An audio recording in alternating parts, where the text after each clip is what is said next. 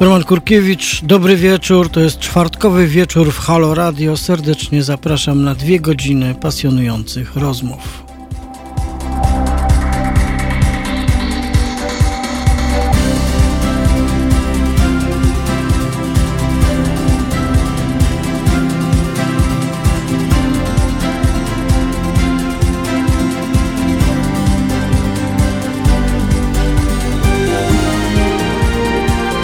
Halo Radio.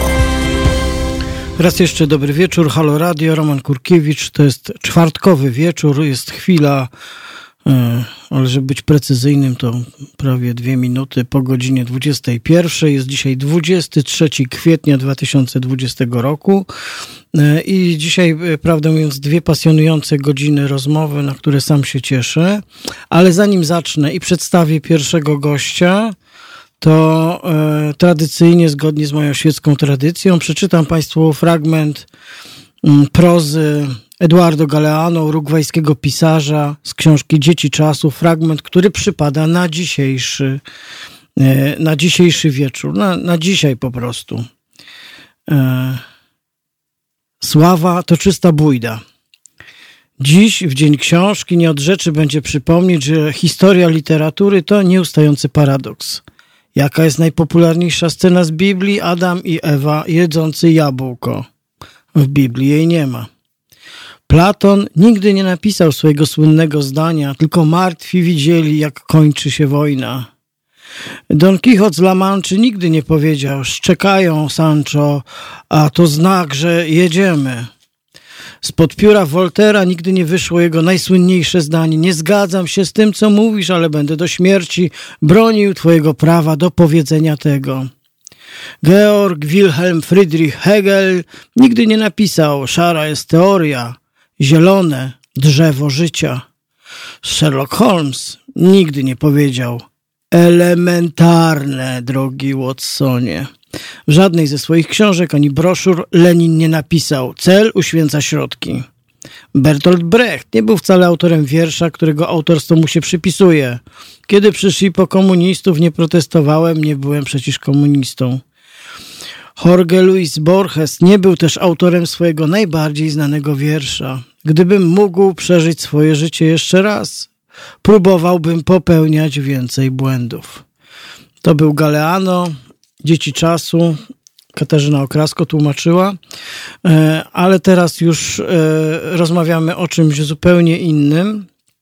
Moim gościem w tej części programu, moim i Państwa gościem e, będzie Wiktor Kotowski, profesor, ekolog, biolog, Uniwersytet Warszawski. Człowiek, który swoje życie naukowe i nie tylko naukowe poświęcił mokradłom, bagnom, torfowiskom, rzekom, po prostu wszystkim, co mokre, płynne, ożywcze. Tutaj właściwie mieliśmy nawet taki fragment, prawie jak u tego Hegla. E, tylko nie tyle zielone drzewo życia, co tutaj takie wodne drzewo życia. Dobry wieczór, Wiktorze. Zielone bagno, bagna są zielone. Bagna są zielone. Dobry, dobry wieczór, cześć, cześć Roman. Cześć. Dobry wieczór Państwu. Cześć tym, których znam i których nie znam, ale chciałbym być z wami po imieniu. To tak, to, tak to zrobimy, tak to może być. No y, tak, z jednej strony rozmawiamy w ogóle w trudnym momencie y, i dla Ziemi, w trudnym momencie dla Polski, w trudnym momencie dla Biebrzańskiego Parku Narodowego, chociaż dzisiaj kilka nowych sygnałów o dziwnych i takich nieprzyjemnych pożarach, bo Tatry Zachodnie na Słowacji płoną, y, przynajmniej spory pożar tam się zaczął, w Sudetach też.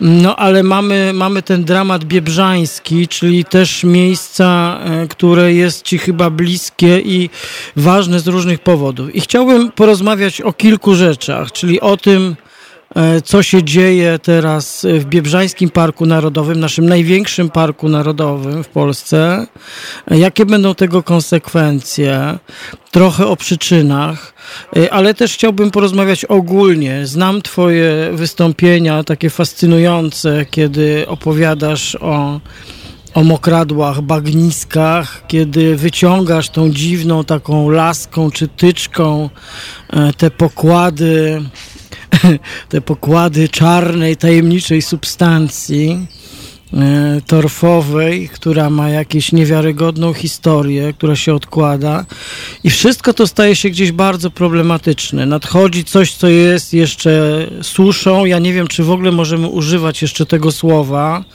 czy to już jest objaw czegoś innego, jakiś element tej katastrofy mm, klimatycznej, która jest naszym udziałem. W tle tego normalnie nie robimy, ale my mamy e, las w tle. Taki słychać las. Jakoś chciałem, żeby tak było. Może to, może to być las bagienny, bo, bo bagno może być też lasem. Mhm. Bardzo, ba, bardzo mi się, zasłuchałem się w to, jak mnie przedstawiasz i dziedzinę, którą się e, zajmuję. E, I, ja się cieszę, że odbiór e, bagien jest taki romantyczny. Wiele osób tak to widzi. Ale ja się tego nie to spodziewałem. Znaczy, że bagna fascynują. tak, to, to jakby to ty jesteś nie sprawcą. Spodziewałeś się... Ty jesteś sprawcą tej fascynacji, Naprawdę. tak. E, no bo trzeba pokazać, że, że, że przedmioty fascynacji, które tylko czekają na to, żeby, żeby schwycić i wciągnąć, a bagno wciąga e, na różne sposoby. Pewnie musimy powiedzieć e, później w trakcie audycji e, trochę o, o tym, dlaczego bagna są ważne, jakie są niezmiernie istotne jako regulatory tego, co się dzieje w biosferze, jako regulatory klimatu, krążenia wody i jako siedliska, ekosystemy zamieszkiwane przez mnóstwo gatunków. Ale, ale mogę zacząć od tego, co, co wywołałeś najpierw, czyli o, od Biebrzańskiego Parku. Mhm. E, bo rzeczywiście e, doniesienia prasowe są alarmistyczne e, i ja trochę chciałbym uspokoić je, a trochę a trochę wprost przeciwnie, a trochę zaniepokoić. Znaczy sprawa pożarów pojawiających się wszędzie o tej porze jest bardzo niepokojąca, ale ja się tego spodziewałem. Znaczy należało się spodziewać, by one się zdarzają coraz częściej od y, lat w związku z tymi suszami i jeżeli mamy tak ekstremalną suszę, jaką mamy teraz, y, to należało się spodziewać, że y, o tej porze, kiedy jeszcze nie mamy bujnej zielonej roślinności, kiedy mamy mnóstwo zeszłorocznych suchych roślin w różnych miejscach, a bagna czy tereny łąkowe są takim miejscem, gdzie ta zeszłoroczna biomasa, o ile łąki nie były skoszone, gdzie ona jest, no to ona płonie, ona płonie, a nad Biebrzą y, w kwietniu spadł podobno 1 mm deszczu, a średnia z wielolecia to jest 40 mm, więc jest ekstremalnie sucho i ta roślinność płonie i, i to samo y, dzieje się w tych lasach w Tatrach Zachodnich czy w Sudetach i, y, i należy się spodziewać, że będziemy mieli tego więcej. Hmm. E, I, i, I teraz pewne uspokojenie wprowadzę tej sytuacji, tej, tej, tych informacji, otóż pożary bagien są zjawiskiem naturalnym, powtarzalnym. Jeżeli my zawiercimy w, w bagnach i wyciągniemy tą breję, o której mówiłeś, czyli torf, to w wielu takich profilach torfowych znajdziemy y, węgiel drzewny.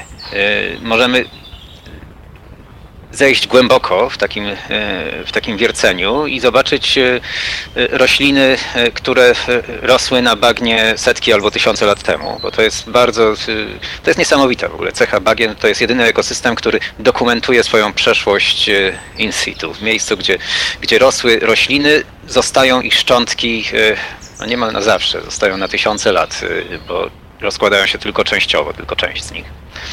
E, więc możemy zobaczyć, co tam rosło i możemy zobaczyć, w jakich warunkach e, rosło i znajdujemy od czasu do czasu węgiel drzewny, co pokazuje, że te, e, że te bagna płonęły od czasu do czasu. Duże, otwarte tereny podlegają naturalnym, spontanicznym pożarom, a tym bardziej podlegają pożarom wywołanym przez człowieka intencjonalnie czy nieintencjonalnie. Tutaj prawdopodobnie przyczyną, tak jak się mówi, było rozprzestrzenienie się ognia z wypalanych łąk. Wypalanie mhm. łąk y, wiosną jest rzeczywiście niebezpieczne. Ten ogień się e, rozchodzi bardzo łatwo, zwłaszcza w czasie takiej suszy, więc y, absolutnie y, nie powinniśmy e, tego robić. Natomiast w związku z tym, że ten ogień zdarzał się naturalnie, to to, to nie jest coś, z czym bagno by sobie nie mogło poradzić. Różnica jest wtedy, kiedy zaczyna się palić torf. Więc mhm. dotychczas te, te mamy, pożary, na, mamy ten powierzchniowy taki pożar, który tak, teraz tak, tak, właściwie i obserwujemy i ten pożar, który jakby schodzi w głąb, tak? Czyli, że tak, mhm. i że na razie, na razie też czytałem twój, twoją wypowiedź na portalu Okopres, czyli że ty uspokajasz, mówiąc, że na razie właściwie wygląda na to, że obserwujemy te pożary na powierzchni. Wiesz, no, sytuacja może się zmienić e, z dnia na dzień, czy z godziny na godzinę, bo e, dla Okopres e, rozmawiałem z Robertem Jurszo wczoraj, miałem informacje z jeszcze poprzedniego dnia, Dzisiaj dochodziły do mnie informacje, że, że, że, podejrzewa się, że pali się torf, ale przed chwilą rozmawiałem z ludźmi, którzy są e, na miejscu w Parku Biebrzańskim i, i, i podobno jednak nie. Podobno mhm. nie stwierdzono jeszcze e, pożaru torfu. A, a czym jest pożar torfu? Znaczy, torf w naturalnych e, torfowiskach, zwłaszcza w naszej strefie geograficznej, jest mokry. 90-95% tego podłoża torfowego to jest woda on nie ma prawa się zapalić w naturalnym bagnie. On się pali dopiero wtedy, kiedy my odwodnimy e, bagno ono, i, i takie torfowisko przestaje być bagnem. Odwodniliśmy e, w Polsce ponad 80, być może 90% e, naszych torfowisk. I poziom wody opada i te martwe szczątki roślin, które tworzyły torf, są wystawione na na, na, powietrze atmosferyczne. One zaczynają się rozkładać, tak jak e, zeszłoroczne liście e, w ogrodzie, jak, e, jak ziemia kompostowa, która powoli zanika. I to, co przez tysiące lat e, się akumulowało, w ciągu lat e, kilkudziesięciu może zaniknąć. E, nawet bez ognia. Ono, ten torf po prostu degraduje się, rozkłada się biologicznie pod wpływem działalności mikroorganizmów. Natomiast jak jest znacznie, skrajnie przesuszony i, i, to jest efekt y, między innymi tej suszy albo głębokiego odwodnienia, głębokich rowów melioracyjnych. To może się zapalić y, y, od pożaru roślinności. On się wtedy nie pali płomieniem, tylko się tak tli, żarzy. Ja widziałem mhm. kilka razy taki pożar torfu, można chodzić po tym, a pod spodem, jak się po, noga zapadnie, to dopiero zaczyna ci się węglić czy, czy topić podeszwa buta, a później się okazuje, że pod, pod spodem jest mnóstwo żaru. Mhm. E, dostaje się dym. To jest taki pożar jak, jak, jak, jak nie wiem, jak palenie się papierosa. E, I i, I, to się może tlić tygodniami albo nawet miesiącami. Bardzo trudno jest taki pożar ugasić. E, trudno jest nawet znaleźć zarzewie, bo on e, pod powierzchnią gdzieś tam się tli, miejscami wydostaje się dym, tam gdzie są akurat jakieś szczeliny, pęknięcia w tym murszu, bo mursz to jest taka gleba, która powstaje z rozkładu torfu. Mhm. No i my nie wiemy, czy, czy od, tej, od tego pożaru roślinności zajmie się ten zdegradowany, osuszony torf, czy nie. Prawdopodobne to jest, bo pożar się e, rozprzestrzenił głównie w środkowej części Doliny Biebrzy, gdzie torfowiska są osuszone. To się zaczęło jeszcze dwieście kilkadziesiąt lat temu od budowy kanału augustowskiego, który e, spowodował powstanie wododziału tam, ściągnął e, wody gruntowe, które zasilały bagna biebrzańskie w okolicy Goniądza, Grajewa, Woźnej Wsi, powstały powstały no, odwodnione torfowiska, łąki torfowiskowe. Oprócz kanału augustowskiego jeszcze parę kanałów wybudowano za cara, na wiejski, ludzki. Więc nie cały Biebrzański Park Narodowy jest e, dziewiczą bagienną przyrodą. Mhm. Na północy i południu mamy takie części, które są rzeczywiście e, niemal naturalnymi bagnami z niewielką ingerencją człowieka historycznie i te nie płoną. E, w tej chwili i mamy ten basen środkowy, który jest przekształcony, też ma swoje wartości przyrodnicze, w większości użytkowany łąkowo, częściowo to są tereny leśne na torfie, które kiedyś, no, ale mają te, te, te, te wyraźne symptomy przesuszenia. I tam e, e, zapłonęła roślinność i tam może też płonąć torf. No a o konsekwencjach to pewnie za chwilę. Muszę ci pozwolić coś powiedzieć, bo może masz jakieś no nie, no, Ja właściwie tak, y, no, to co jest ewidentne, czy ty, to, to uspokojenie jest ważne, natomiast no, tak czy owak oglądamy dramat, y, to jest dramat y, zwierząt, dramat ptaków, które są teraz w okresie lęgowym i e, albo tracą gniazda, albo tracą e, jaja, albo tracą e, młode ptaki. To jest, to wszystko się dzieje. To jest miejsce, w którym żyją w olbrzymich ilościach łosie, które uwielbiają taki teren przecież i wiemy też, że tak w ogóle zauważono ten pożar, że po prostu uciekały łosie. Więc to, tak, jest, tak. To, jest, to jest dramatyczne. Ale jedna rzecz mi przyszła do głowy. Dobra. Mm, jedną tylko jeszcze rzecz powiem, bo kiedy używałeś tego określenia odwodnienie, e, nazywając różne formy melioracji, takiej gospodarki, takiej re regulowania tak zwanej gospodarki wodnej, czy tam stosunków wodnych, czy jak to się tam nazywa, one e, właściwie są taką ludzką czynnością, która niby działa się od niemal zawsze, niemal zawsze to za dużo powiedziane, no ale kilkaset ostatnich lat to jest intensywnie takie, takie działanie, głównie po to, żeby odzyskiwać tereny na rzecz rolnictwa, tak, czyli że trzeba więcej, więcej uprawiać. Ale to, do czego zmierzam, to, że stosunkowo niedawno, chociaż jestem już dużym e, chłopakiem, można powiedzieć, dorosłym człowiekiem, dowiedziałem się, że jeśli chodzi o człowieka, dla którego odwodnienie jest przecież śmiertelnie groźne, to że sytuacja, w której człowiekowi chce się pić, mówi powinienem się napić, chce mi się pić, to znaczy, że już jest odwodniony. To znaczy, że my właściwie powinniśmy pamiętać jako ludzie, y, żeby pić, nie, nie czekać na ten moment, kiedy chce nam się pić, bo to właściwie już jest trochę za późno. I mam takie poczucie, że tutaj, tu się coś takiego też dzieje, że w ogóle o tym nie pamiętamy, y, jeśli chodzi o ziemię i jej potrzebę, i o potrzebę tych bagien, żeby one nie były odwodnione. Mało tego, kiedy to bagno woła pić, to my je jeszcze dodatkowo osuszamy. I jakby nie mamy takiej świadomości, że jak to bardzo jest organiczne. Mało tego, jak to w jakimś sensie bardzo jest podobne do naszego życia, tak? Którego, którego w końcu jesteśmy częścią tego organizmu wielkiego, przyrodniczego. Tego. My My, to oczywiście nie, nie, nie my te bagna osuszaliśmy, ale my ludzie. My ludzie, tak. Agro, agrotechnicy, y, inżynierowie, którzy wymyślali, jak osuszyć y, mokradła, żeby je uproduktywnić i wykorzystać i, i zwiększać, y, maksymalizować tą, te obszary rolnicze nie, nie mogli mieć pojęcia, że kiedyś zabraknie nam wody. W tym mhm. klimacie, który tutaj mamy, znakomitym klimacie y, umiarkowanej części Europy, na skraju klimatu y, atlantyckiego i kontynentalnego, znakomite warunki dla rolnictwa.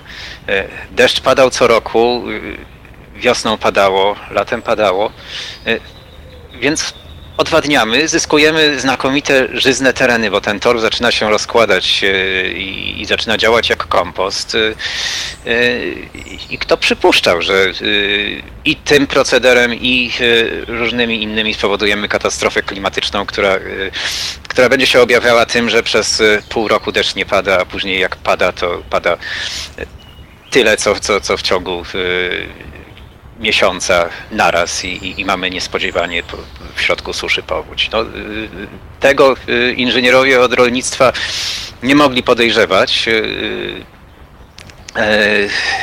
pewnie nie podejrzewali też skrajnego, skrajnego przesuszenia torfu, tego, że po 20-30 latach te żyzne ziemie wydarte bagnom stają się bardzo y, nieprzydatne dla rolnictwa, bo torf najpierw y, y, zmienia się w żyzną glebę, a później zmienia się w murz, który robi się hydrofobowy, czyli, czyli nie chłonie wody. I to mhm. bagno, które było jak gąbka i wciągało wodę, nagle okazuje się, że po deszczu powstają kałuże, które nie mogą wsiąknąć w glebę, bo gleba jest właściwie tak, boi się wody, gleba nie chłonie jej. E, zmienia się kompletnie i chemiczna, i fizyczna jej e, struktura. No to można było wiedzieć, robiąc ten eksperyment na wielką skalę, czyli czekając 30 e, lat, obserwując tą degradację, czy 40. Czy I, i, I w tym stanie jesteśmy teraz. I teraz się zbiegły konsekwencje globalnych, globalnej zmiany atmosfery, wzrostu zawartości dwutlenku węgla i, katastrofy klimatycznej, z tym, że przekształciliśmy drastycznie krajobraz i zmniejszyliśmy retencję wody w tym krajobrazie. Zlikwidowaliśmy te mokradła, które zatrzymywały wodę. Więc tak, szko szkoda jest taka, że E, że niszczeje życie związane z tymi mokradłami, giną siedliska e, najróżniejszych gatunków z nimi związanych. Ale szkoda jest też taka, że my nie mamy e, miejsc, gdzie ta woda mogła się zatrzymać w krajobrazie i, i wrócić nam do obiegu. Nie ma, nie, ta, ta, ta sławna retencja bagien, którą, o której większość ludzi już wie, ale myślę, że nie, nie do końca rozumie, na czym ona polega wynika, jest, jest, jest taka ważna dlatego, że ta woda, która jest w tej gąbce bagiennej, może wyparować w czasie upału, wysycić wilgotnością nam y, powietrze y, i dzięki temu ono będzie wilgotniejsze i pole, łąka czy ogród, y, czy my po prostu nie będziemy tak bardzo wysychać, bo wilgotniejszym, po, wilgotniejsze powietrze chłonie mniej wody z otoczenia. I ta woda wyparowana z mokradeł wróci nam z powrotem w postaci deszczu, rosy, mgły, burzowego deszczu konwekcyjnego, bo y, po kilku, kilkunastu dniach y, upałów na terenach bagiennych są burze i, i, i woda wraca, bo, y, bo jest tak wilgotno w atmosferze, więc to jest niezmiernie ważne. Zawsze właściwie zastanawiam się, że kiedy mamy taką sytuację skrajną i graniczną, i, i, dramatyczną, jak pożar, to jest też ten moment, który ma w sobie taki element, że zwracamy uwagę na coś, na co normalnie nie zwracamy uwagi. Za późno, ale jednak. Ale tu mam takie poczucie, że tu się obracamy w takiej materii, w której mm, właściwie od lat e, trafiamy na głuchą ścianę, na milczenie, na odpór, na brak reakcji na niesłyszenie tego głosu, który mówi nie róbmy tak.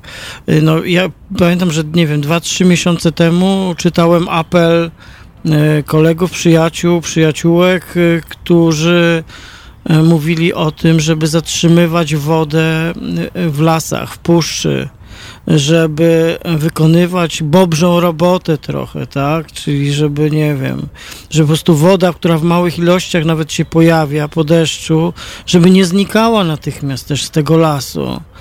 Że, że to są też rzeczy, które się po prostu tu nie dzieją. Dzisiaj czytam, czy wczoraj czytałem wypowiedź ministra e, który zapowiada, że to właściwie zapowiedź po prostu betonowania rzek, tak, że to jest właśnie ta odpowiedź, bo bagna bagna tutaj niczego nie zmieniają. I właściwie tu, tu mi się wydaje, że mamy jakiś taki dramat e, na tym, na tym, w tym, tym momencie takiego spotkania, zderzenia się po prostu e, takiego widzenia świata, który w ogóle nie uwzględnia tego, o czym ty teraz mówisz na przykład, tak. Nie, jakby nie no przyjmuje do wiadomości. Co?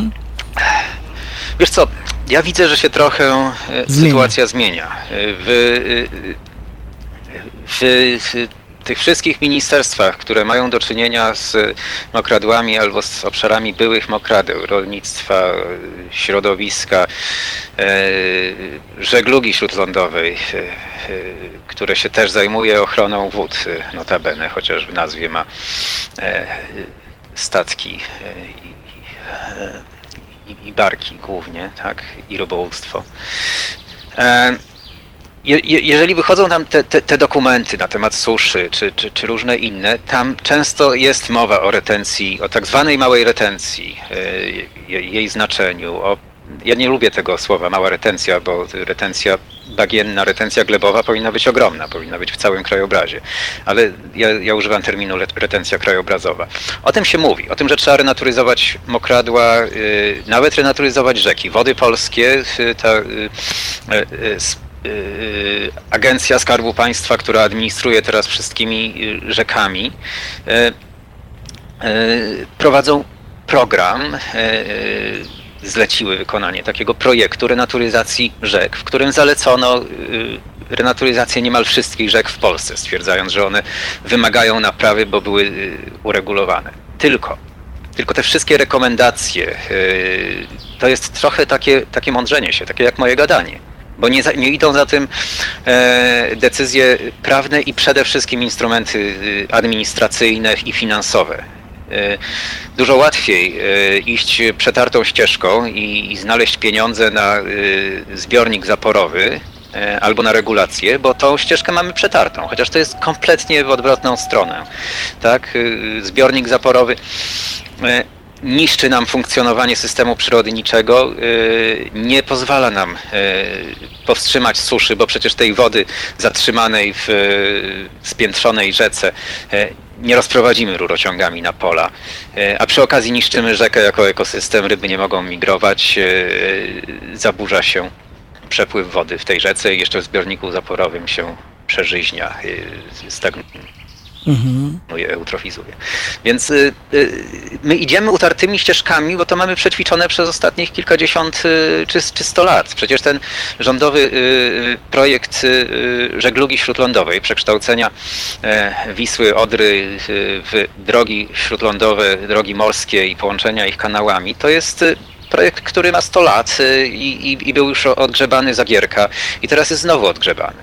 Natomiast pójście zupełnie y, nową filozofią, tak? stwierdzenie, że potrzebujemy odtwarzać przyrodę, żeby e, przywrócić regulację e, systemów przyrodniczych, w których żyjemy, tak? jesteśmy ich częścią, żeby e, adaptować się do, do, do, do, zmiany klimatu poprzez to, że, że, że, będziemy mieli wodę w krajobrazie, że będziemy ją zatrzymywać, ale musimy zmienić gospodarkę, gospodarkę rolną. Musimy e, zamiast prostować rzeki, musimy zacząć się na, na powrót kręcić. E, musimy odtwarzać wzdłuż nich bagna, które będą zatrzymywać wodę i zatrzymywać nawozy z pól, żeby woda w rzekach była czysta. To wymaga kompletnie nowego podejścia, nowych instrumentów administracyjnych, no innych rodzajów dopłat dla rolników, albo specustawy, która pozwoli nam wykupić e, e, tereny, które powinny być oddane przyrodzie i, i, i zapewniać nam te usługi ekosystemowe. Więc to nie jest proste. To nie mhm. chodzi tylko o to, że, e, e, że ludzie tego nie wiedzą, tylko co z tego, że wiedzą, jak nie wiedzą, jak do tego podejść. No, większość krajów ma z tym kłopoty, e, w, nie, niezależnie od systemu. I, paradoksalnie krajem, który odtwarza najwięcej mokradeł w Europie jest Białoruś. Mhm. Wcale nie Niemcy czy, czy Holandia, bo tam każda pięć ziemi jest na wagę złota, bo jest bardzo intensywna produkcja rolna i dopłaty unijne, które utrzymują status quo, e, a dopłaty są największe do produkcji, a nie do e, renaturyzacji czy do ochrony przyrody. Więc my musimy zmienić system na poziomie unijnym. Tam niby e, dzieje się, powoli się dzieje pewna rewolucja we wspólnej polityce rolnej, ale trzeba ją wdrożyć na poziomie krajowym. I tu znowu trzeba odważnych ludzi, którzy powiedzą, kończymy, wprowadzamy kompletnie inny system. I, i, I, ja myślę, że no, tej odwagi nie ma, bo politycy nie chcą mm, przeprowadzać takiej rodzaj, takiego rodzaju rewolucji, który, która jest niewygodna i, i niepewna, jaka, jaki będzie odzew społeczny. Mhm.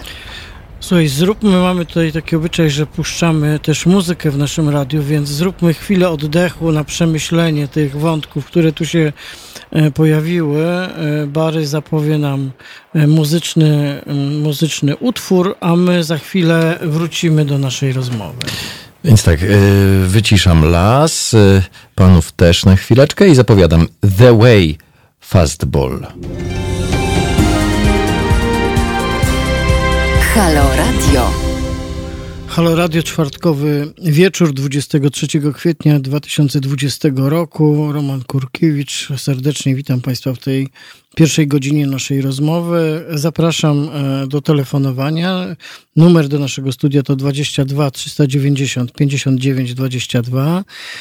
Moim gościem i rozmówcą jest e, Wiktor Kotowski, profesor, ekolog e, biolog, e, specjalista, czy człowiek zawodowo i naukowo zajmujący się mokradłami, bagnami, e, no też, e, też tymi wszystkimi tak związanymi z no, jak, nie wiem, co tam jeszcze dobrze, mam powiedzieć. Dobrze. Też, dobrze, niech będzie, dobrze. Już. Bardzo, ba, bardzo mi się podoba ta, ta, ta podstawowa moja, podana przez ciebie afiliacja bagienna. Wystarczy, bagienna. To, naj, to najważniejsze. To w ogóle takie piękne jest słowo, prawdę mówię. Bagna, mokradła, ja... moczydła. To jest po prostu w ogóle sam miód, sama poezja. Dużo jest tych słów. Et, e, etnografia bagienna jest też fascynującą e, dziedziną i, i, to bogate słownictwo stosowane na określenie mokradł pokazuje, jakie one ważne były e, w kulturze jako elementy przestrzeni, wierzeń, zabobonów, ale też źródło pożywienia, wody, bezpieczeństwa, bo przecież bagna bardzo często było, były granicą albo otaczały osady. Bardzo często te, te dawne osady neolityczne są na, na jakichś wzniesieniach wśród bagien, bo to było najbezpieczniejsze miejsce, żeby się schronić. Więc to, to też jest fascynująca dziedzina, z którą ja się, którą lubię, ale, ale sam się nią bezpośrednio nie zajmuję. Dobry wieczór Państwu. Jeszcze raz mówię tym, którzy, którzy dołączyli w międzyczasie. Słuchaj, zastanawiam się, czy nie moglibyśmy teraz porozmawiać, gdybyś rzucił całą tą, tą opowieść na szersze tło, na to, na to tło e, tego, tej katastrofy klimatycznej, jednak tego przesilenia, które obserwujemy i, i, i też czytania tego, E, chyba jednak przez, e, przez pryzmat tego zjawiska, które jest i globalne, i powszechne. Paradoksalnie ciągle jeszcze zdarza się, że przez osoby ze świata polityki nieakceptowalne albo odrzucane, kiedy kiedy w świecie nauki mamy właściwie w tej sprawie jednak konsensus, tak? Czy, czy zgodę taką. E, no bo to jest element tych zmian i tego, mm, no tego potężnego zagrożenia, które właściwie nie tyle nadciąga, co już tu jest, prawda? Oczywiście. E, no więc bagna zawsze były niezmiernie e, ważnym elementem w funkcjonowaniu biosfery. Ten, to, to, o czym opowiedziałem, ten, ten torf, który tworzy się z nierozłożonych szczątków roślin, dlatego że gleba jest stale wysycona wodą, akumuluje się nieprzerwanie przez tysiące lat, milimetr po milimetrze co roku, powodując, że, że, że przez te milenia zmniejsza się ilość dwutlenku węgla w atmosferze.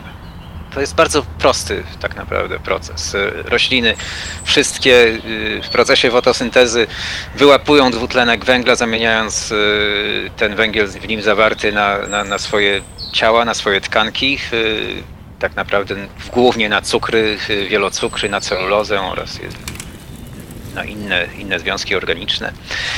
I i on wraca do atmosfery, kiedy te rośliny obumrą i się rozłożą. Niektóre y, obumierają tego w tym samym roku, przynajmniej ich części nadziemne, inne po kilkudziesięciu albo po stu kilkudziesięciu latach, kiedy drzewo się przewróci i stopniowo rozkłada się. I węgiel zawarty w, tej, w, tych, w tym drewnie wraca do atmosfery. I bagna są wyjątkiem, ponieważ część szczątków roślin się nie rozkłada i akumuluje się w torfie.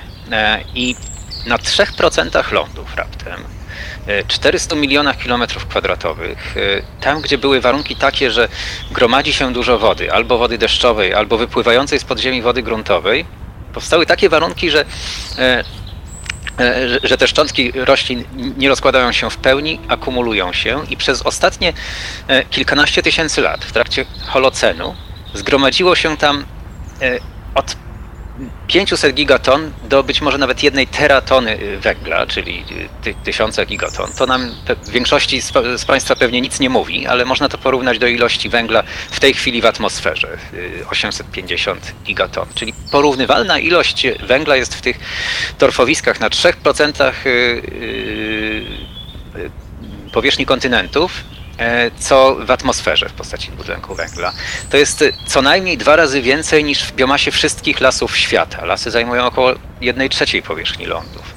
To jest jedna trzecia węgla organicznego zawartego we wszystkich glebach świata na 3% powierzchni lądów, czyli na, na, na pozostałych kilkudziesięciu procentach y, powierzchni Ziemi jest tyle samo węgla, co, co, co w tych paru procentach torfowisk. To, to samo jest zresztą z wodą. Torfowiska bagna zajmują, magazynują tyle wody, co wszystkie pozostałe gleby świata. I teraz wracając do węgla. To oznacza, że bagna są bardzo efektywnym schładzaczem e, klimatu, ponieważ usuwając dwutlenek węgla z atmosfery zmniejszają efekt cieplarniany. Działają odwrotnie niż my emitując ten dwutlenek węgla, spalając e, paliwa kopalne. Zresztą paliwa kopalne to przecież też był kiedyś torf. E, przynajmniej węgiel kamienny i węgiel brunatny powstały w karbońskich no i, i późniejszych torfowiskach z innych roślin, ale w identycznych warunkach, jakie, jakie są teraz na bagnach ten tor został później poddany procesom e, geologicznym, sprasowany pod wysokim ciśnieniem i, i, i stał się tym węglem, który znamy. Więc warunki bagienne są w stanie na bardzo długo wyłączyć węgiel z obiegu w biosferze. I to jest nadzieja, że te, e, po tym jak my narozrabiamy, narozrabialiśmy w biosferze i jeszcze bardziej pewnie się ten klimat nam rozreguluje, to przyjdą bagna i w ciągu paru tysięcy lat e, ten klimat naprawią. Są w biosferze sprzężenia zwrotne, ujemne, które powodują usuwanie dwutlenku węgla z atmosfery. Ale jest też druga strona medalu. To, że te e, specyficzne ekosystemy, które zajmują stosunkowo niewiele powierzchni, mają tak dużo węgla yy, w glebie, powoduje, że jeśli my je zniszczymy, to uwolnimy ten węgiel do atmosfery. W tej chwili to robimy. W skali świata osuszyliśmy 20% yy, torfowisk, jakieś 80 milionów hektarów. I z tych osuszonych torfowisk yy, torf zaczyna się, zaczyna się tam rozkładać powoli stosunkowo, ale i tak kilkadziesiąt razy szybciej niż się akumulował, albo szybko, tak jak w czasie pożaru, pożaru torfu. E, I, i, I wtedy ten zgromadzony przez tysiące lat węgiel trafia do atmosfery. W tej chwili w skali e, świata mniej więcej 5%, e, znaczy emisje z y, dwutlenku węgla z y, osuszonych y, torfowisk to jest około 2 gigaton, co odpowiada 5% naszych antropogenicznych emisji, tych ze spalania paliw kopalnych, przemysłu i tak. Więc te, te 5% to jest dużo, moim zdaniem, bo to jest 5%, które wiemy, jak powstrzymać. Znajdźmy 20 sposobów, żeby ograniczyć emisję o 5% i, i poradzimy sobie z katastrofą klimatyczną. No a tutaj wystarczy zasypać rowy odwadniające, żeby powstrzymać mineralizację, to, to utlenianie się tego torfu y, i, i, i zapobiec pożarom. My musimy odtwarzać warunki bagienne na torfowiskach, musimy natychmiast zaprzeć. Coś nam się tnie. Coś nam się tnie. Tak, straciliśmy połączenie, ale za chwileczkę automat, za który dziękujemy słuchaczom, jest ustawiony w ten sposób, że jak tylko wróci internet, to też pan profesor powinien się pojawić. O, już jest, uwaga. Już jest, już halo, jesteś, halo? jesteś, jesteś Jestem, powrotem. Coś tak. było... No, jak nie wiem, jak dawno zniknąłem. Inter... Nie, przed, przed, y, przed 15 sekundami. Internet, jak to się mówi, zepsuł okay. się. Czy miał, no ja mam miał... internet, internet przez rad, drogą te, telefoniczną, powietrzną, Aha. więc on może... Nie, no wszystko było dobrze. Już jesteśmy Zwłaszcza, że nie, nie, jestem w mieście. Okej, okay, no. W tej chwili. No i mamy taki podkład, A... który też to uwiarygadnia. Chociaż jest sztuczny. Co? Y, dlaczego tego no nie robimy my, w takim razie? Dlaczego, dlaczego... My to robimy, ale na małą skalę. Mhm. To dlaczego nie robimy tego na skalę to... odpowiednią? Znowu straciliśmy połączenie. Może Republika wrócimy po tak, piosence? Tak, zróbmy. Tak, mhm. zróbmy. E, wracamy, wracamy do naszej rozmowy z Wiktorem Kotowskim. E, mamy też telefon. Wiktorze, e, dzwoni do nas słuchacz, pan Jacek. Mhm. To może wysłuchajmy, czy to będzie pytanie, czy jakaś opinia. To, to, no. będzie, to będzie stwierdzenie. Dobry wieczór. Dobry wieczór. Pan Jacek. Dobry wieczór, panie Jacek. W sprawie zatrzymywania wody.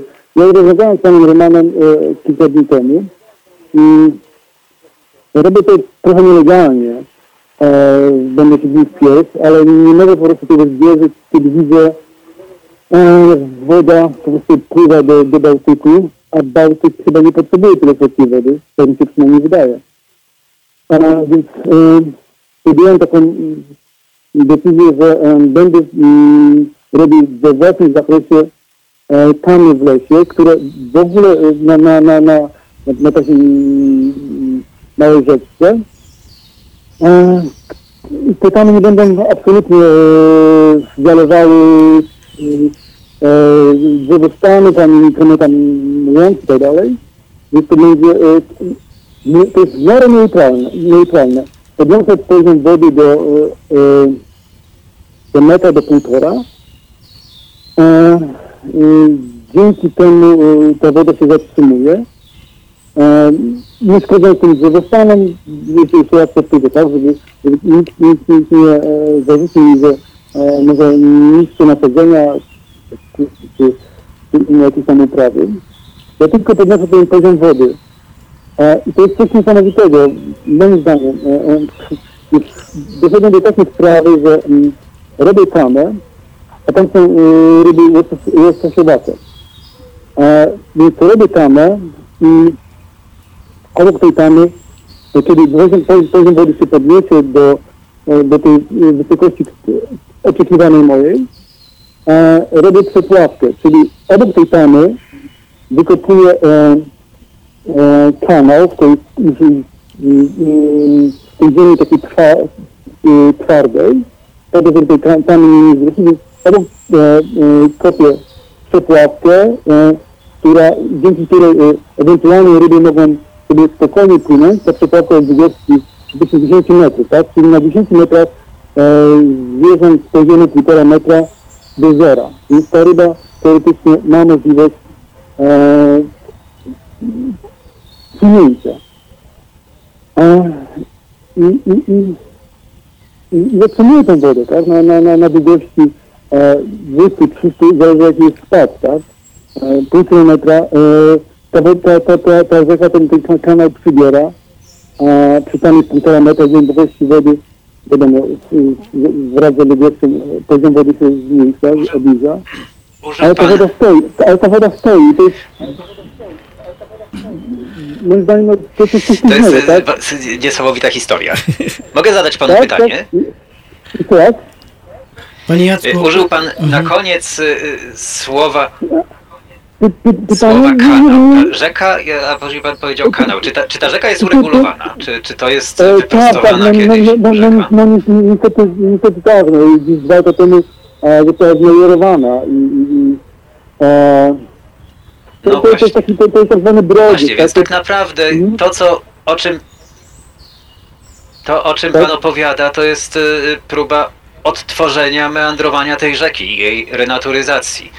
Tak, tak, Blokuje pan to- to- wyprostowany kanał i tworzy y, obejścia, czyli, czyli coś na kształt meandrów. y, Odtwarza pan rzekę. No, lepiej tak, niech bo się pan nie da namierzyć, bo robi pan to bez zezwolenia, ale na tym to ma polegać, tak? Ale, nie, Rzeka, ale po prostu nie, nie nie mogę się powstrzymać, kiedy Że- lustro wody jest, lustro wody jest dw- 20 centymetrów, a, a, a, a, a ten kanał jest głębokości 1,5 metra, więc, te, te mm, metr 30, y, no niech będzie metr, tak? Metr jest po prostu za głęboko, tak? Ta woda po prostu spływa. Ona powinna, y, a tam, tam są łędowiny, są łąki, e, gdzie, gdzie mówię, poziom wód gruntowych jest tam e, e, metr 30, a on powinien być podniesiony, zupełnie podniesiony.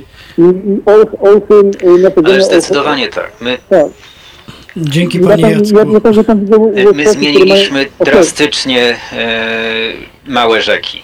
E, Mhm. 90% naszych rzek e, została uregulowana, zwłaszcza tych małych rzek, rzeczek, strumieni, które płynęły gdzieś wszędzie przez krajobraz. Teraz już mało kto e, na wsi wie, gdzie w okolicy była rzeka kiedyś. To tylko najstarsi ludzie pamiętają, gdzie się, e, gdzie się kiedyś kąpali, bawili jako dzieciaki, gdzie się brodziło, a, e, a, a w maju łapało e, kłusowało na, na szczupaki wchodzące z większych rzek na Tak, tarło.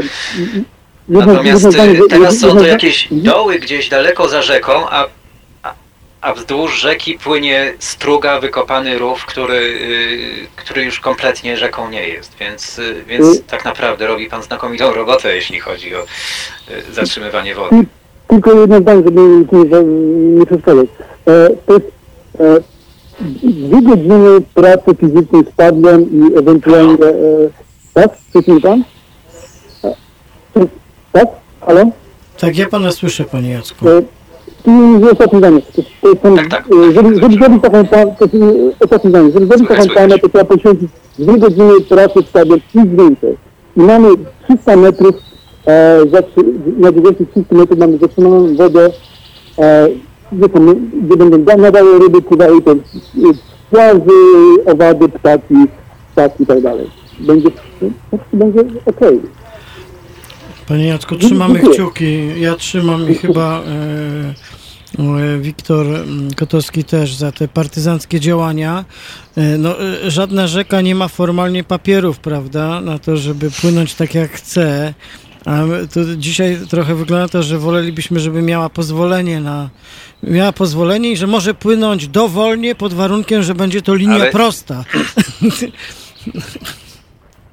Więc y, y, to, No więc y, rze- rzeki o tym nie wiedzą, ale one dostały papiery. Po tym jak zostały y, uregulowane, rzeka dostała działkę geodezyjną, która jest y, potwornie wąska. Jest od, y, e, o- od wału do wału, jeśli są wały, to w większych rzekach, a, a w małych rzekach, które wyglądają jak kanały, to jest właściwie od brzegu do brzegu. mhm.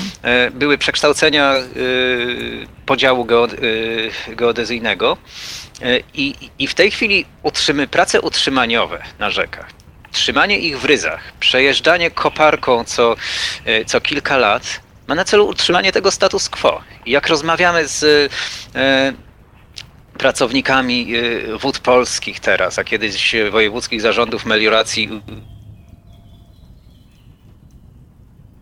i urządzeń wodnych, No, musimy sobie chwilę dać, bo rzeczywiście widzę, że e, uciekł nam telefon i uwaga, jesteśmy. Meandrować i nie odtworzą dawnego jej przebiegu. Wtedy wody się zmieści znacznie więcej. Oni mówią, nie możemy, bo mamy do dyspozycji tą wąską działkę geodezyjną. To jest rzeka przecież. A rzeka kiedyś płynęła kilometr w jedną, kilometr w drugą, kręcąc się po dolinie. Więc y, to pokazuje, jaką wielką robotę musimy zrobić, żeby odtworzyć y, tą dawną sytuację. Teraz się zorientowaliśmy, że em, system rzeczny, który jest odpowiednikiem systemu krwionośnego u człowieka, że, że- że nie można go zamienić na proste y, strugi, że, że, że powinien y, być y, kręty, y, obejmować cały krajobraz i zawierać te nadrzeczne mokradła. I, I moglibyśmy to odtworzyć, i to nie byłoby bardzo trudne, przejechać właśnie koparką, połączyć resztki starorzeczy i zatkać tą prostą strugę, ale musimy wykupić tereny albo uzyskać zgodę rolników, przez których tereny ta, ta nowa stara rzeka będzie płynąć, e, którzy mają dział, osuszone mokradła i wykupić żeby się... działkę dla rzeki, tak? No, że- Trzeba by wykupić działkę dla rzeki, albo zrobić, e, albo wykupić specustawą, albo Mhm. przekonać rolników e, odpowiednimi dopłatami, że bardziej się opłaca mieć rzekę albo bagno zamiast osuszonego pobagiennego e, terenu.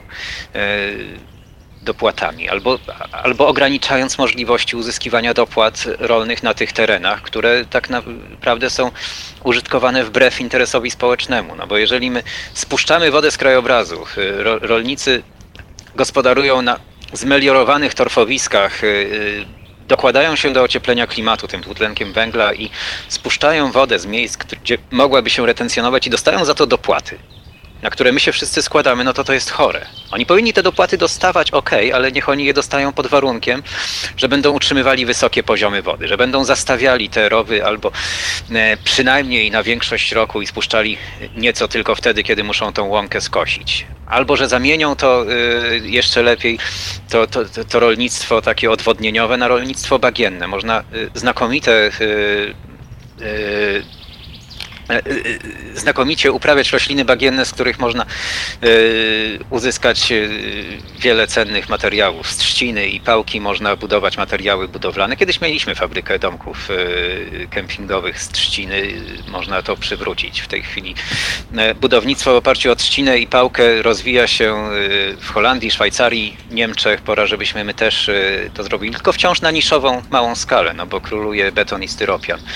E, Więc to, to mogą być rośliny energetyczne. Ta, ta, ta słynna biomasa energetyczna, która jest zmorą bo kon, w wielu miejscach, bo konkuruje z uprawą żywności, na tych ponownie nawodnionych torfowiskach e, można by te, te, te, te żyzne tereny bagienne w ten sposób użytkować i nie, nie osuszać dalej tych bagien. Więc pomysły są, wiadomo jak to zrobić. Jak jest katastrofa, na przykład w Indonezji, gdzie, e, gdzie płoną nie e, tysiące hektarów, jak u nas e, teraz, tylko setki kilometrów kwadratowych, czy tysiące kilometrów kwadratowych odwodnionych torfowisk, odwodnionych na potrzeby plantacji palmy olejowej czy, czy eukaliptusów. Kiedy, kiedy one płonęły, to w Indonezji były takie ilości smogu, że stały się zagrożeniem dla życia i zdrowia ludności. Tysiące y, osób y, e, ginęło i lądowało w szpitalach. I w końcu po paru latach y, prezydent Indonezji podjął decyzję o renaturyzacji miliona hektarów torfowisk w Kalimantanie, w, na Borneo. Więc te decyzje wielkoskalowe są, tylko oczywiście są za późno. Ale mam nadzieję, że do, lepiej późno niż wcale, że my się w końcu y, przekonamy i to zrobimy. Pewnie moglibyśmy wyciągnąć wnioski z tej lekcji indonezyjskiej, tak? Właściwie wcześniej, zanim dojdzie do, do tego typu czy podobnego nieszczęścia. I nie robimy tego jednak, niestety. No tak, właśnie, ciężkie to już tylko westchnienie. tak, ciężkie westchnienie. Y, westchnienie, ale zrozumienie jest coraz większe, tylko trzeba y, odważnych decyzji władz. Ja mam wrażenie, że ta władza, którą mamy, y, lubi odważne decyzje, tylko one są nie tam, gdzie ich potrzebujemy. Ale, ale, ja wciąż mam nadzieję, że się uda kogoś no to chyba, przekonać. Żeby, chyba trzeba odróżniać. Że to, jest, że to jest priorytet właśnie. Chyba trzeba odróżniać decyzje, czy w ogóle odwagę od brawury. E, to są dwie różne rzeczy. One, one to są podobne, mają różne takie. Tak, tak jak mądrość od głupoty. Na przykład. Więc odwaga jednak jest związana też z pewną taką e, i wiedzą, i rzeczywiście przekonaniem, że robimy coś, co może się, co, mo, co może posłużyć wspólnocie. Nie, nie uda nam się poruszyć wszystkich wątków, które... Widzę, że, tak kończy się nam czas. Tak, powoli. Czy, jeszcze słowo o Biebrzy mogę, bo absolutnie, nie dokończyliśmy wątku. Absolutnie, absolutnie. Bo już podsumowując, więc dopóki nie zapalił się torf, to można mieć nadzieję, że ten pożar biebrzański uda się zgasić. Dzisiaj miałem dosyć optymistyczne wieści, że on się zmniejsza. On jest rzeczywiście niesamowicie ogromny, jeśli chodzi o zasięg. Na to się złożyła ta susza, to, że roślinność jest bardzo wyschnięta i, i duży wiatr, który szybko rozprzestrzenia ten ogień. I straty są rzeczywiście duże w tej chwili, jeśli chodzi o ptaki, ale jeśli ten ogień przeleci szybko, jeżeli jest to pożar powierzchowny, to roślinność odbuduje się jeszcze w tym roku i, i wiele ptaków będzie mogło ponownie, y, znaczy rozpocząć lęgi trochę później y, albo w drugim terminie, więc y, jest nadzieja, że to nie będzie taki Armagedon, jak się to teraz opisuje. Natomiast jest też niebezpieczeństwo, że, że to się przeciągnie, musimy obserwować. Y, więc to, ta, ja, ja, chcę trochę uspokoić, bo y, komentarze prasowe były, były rzeczywiście mhm. bardzo katastroficzne. No i przypomnijmy, te najcenniejsze regiony par, y, parku, północny i południowy basen, gdzie mamy nieodwodnione bagna, się nie palą i one się łatwo nie zapalą na taką skalę, bo tam jest woda. Okej. Okay. Chociaż to... jest jej coraz mniej. Hmm. To też, że nie przesadzajmy. W związku z y, ociepleniem klimatu również tam jest coraz, y, co, coraz gorzej z wodą. No dobrze, ale też mieliśmy miły tutaj akcent. Dzwonił pan Jacek, który na własną rękę, prawda? Tak. tak. Za, e, e, że tak powiem. partyzantka też jest bardzo ważna w ochronie przyrody. tak. No i to są drobne rzeczy w sumie, tak? Bo jak to mówią, że parę bobrów naprawdę może wykonać robotę zupełnie niezwykłą w tej kwestii. A tutaj nie mamy. Ma, nie ma bobry zwierzęcia, ludzkie. które więcej dla nas robi w krajobrazie niż, niż bobry. Tak. Dlatego też dramatyczne, dramatyczne były decyzje o tym, że zezwolono na odstrzał bobrów. To są, to są rzeczy, z którymi trudno mi się czasami pogodzić. Ale chcę zamknąć. Nie, no trudno się pogodzić, ale ale to się i tak nie uda. Okay. Ogry się nie poddadzą. Okay. Chcę, chcę zakończyć na tym, na tym wątku, że jednak uspokajasz y, i że możemy mieć nadzieję, że, że, to, że to się że to jakby od, odżyje, tak? Jakby cały ten postulat y, innego traktowania y, bagien, mokradeł, tych torfowisk i myślenia o tym, co wolno rzekom i które rzeki tak naprawdę służą nam lepiej. To jest, to jest cały czas rzecz, o której trzeba mówić, rozmawiać, do której trzeba wracać i być może po prostu trzeba wybierać tych polityków, którzy to rozumieją, aczkolwiek często tego przełożenia nie widać. Y, bardzo, Wiktorze, Ci dziękuję za tę rozmowę, za poświęconą nam godzinę i też na za tą spokojną taką panoramę bagienną e, tego świata, bagien, którą tutaj roztoczyłeś i też parę słów uspokojenia e, na temat tego, co się dzieje w Biebrzańskim Parku Narodowym. Mam nadzieję, że będzie jeszcze okazja, żeby inne wątki e, poruszyć. Chciałem bardzo podziękować za rozmowę, życzyć Ci dobrego wieczoru. Biebrzy też. Ja też bardzo, ba, ba, bardzo dziękuję, bardzo miło się rozmawiało. Yy, lubię z Tobą rozmawiać. I, I, Państwu też dziękuję i Panu Jackowi za telefon. I yy, pamiętajcie, bagna nie były zamknięte, nawet jak lasy zamknięto, to na bagna można, Spokojnie można chodzić, więc ja, chodźcie, na, chodźcie na bagna. Ja byłem, Tam nie ma tłumów. Ja byłem nawet, ale więc... okazało się, że to bagno właściwie jest niemal wyschnięte. Które? No tu pod Warszawą.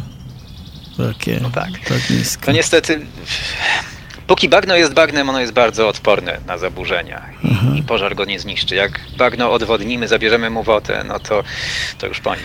Nie zabierajmy bagnom wody. To jest piękne hasło. Nie zabierajmy bagną tak, musi być mokre.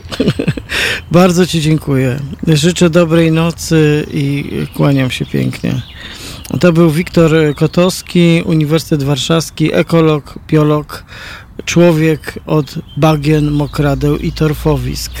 E, Bary, posłuchamy czegoś? Tak, e, wcześniej obiecana Republika. Odchodząc. Czas na Republikę Bagien. Halo Radio.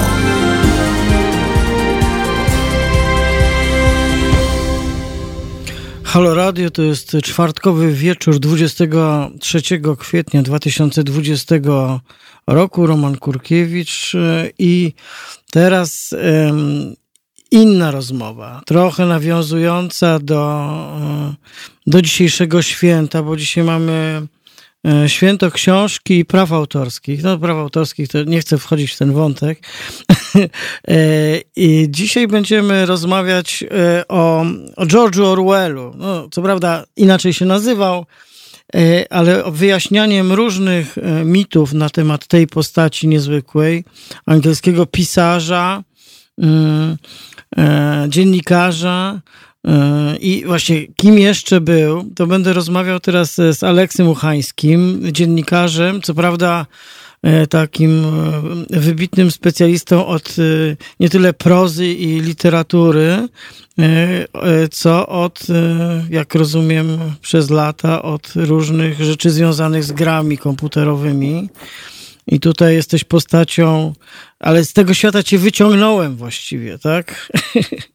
Dobry wieczór. Dziękuję. Dobry wieczór. Dobry wieczór. Wiesz, Orwell też miał wiele twarzy. Ja się nie stawiam na równi z nim, ale, ale każdy może się wzorować, także Także dzisiaj, dzisiaj będę, będę opowiadał o pisarzu, a nie o, a nie o grach. Jasne. To nie tak daleko. Słuchaj, sztuka. tak, pretekstem do, do tego, żeby akurat e, dzisiaj ugryźć Orwella jest e, dość pasjonujący, właściwie pasjonujący po prostu komiks, który się ukazał.